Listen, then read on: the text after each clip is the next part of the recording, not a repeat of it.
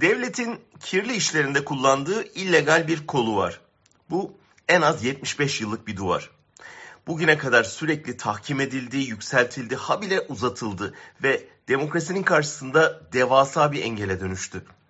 Adı bazen JITEM, bazen kontrgerilla diye anılıyor. Bazen Susurluk, bazen Ergenekon deniliyor.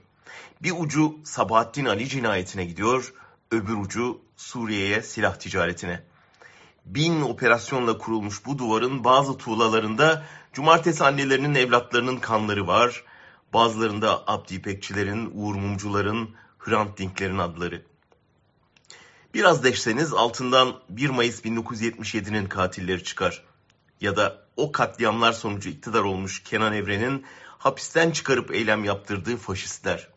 Ecevit'i, Özal'ı hedef alan suikastlar devlet korumasındaki mafya çeteleri arasındaki hesaplaşmalar, özel timcilerin ihale çatışmaları, uyuşturucu kaçakçılığına bulaşmış polis şefleri, cihatçılara silah satışından vurgun vuran MİT tırlarına binmiş silah tüccarları.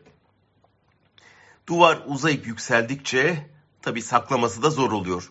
Duvarın dibinden kan sızıyor ya da duvarın inşasında görevi alanlar arasındaki çıkar çatışmaları büyüyor. O zaman da tasfiye şart oluyor. Bunu ilkin Susurluk'ta gördük.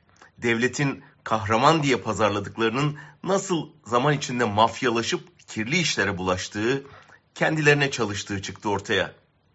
Maskesi düşen kahramanlar kendilerini savunmak için konuştu, konuşan kahramanlar haine dönüştü.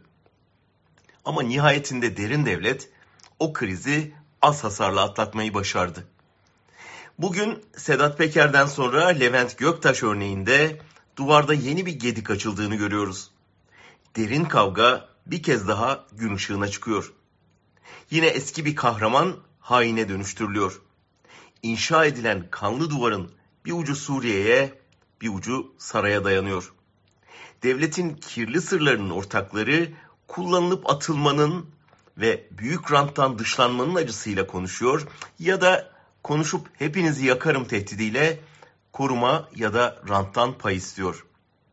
Bizler de bu kavgadan sızan bilgi kırıntılarından duvarın tümünü görmeye, altından sızan kanın sırrını çözmeye, suçları, suçluları deşifre etmeye çalışıyoruz. Susurluk bir temizlenme fırsatıydı, kaçırıldı. Önümüzde yeni bir fırsat var. Duvardan çatırtı sesleri geliyor yine.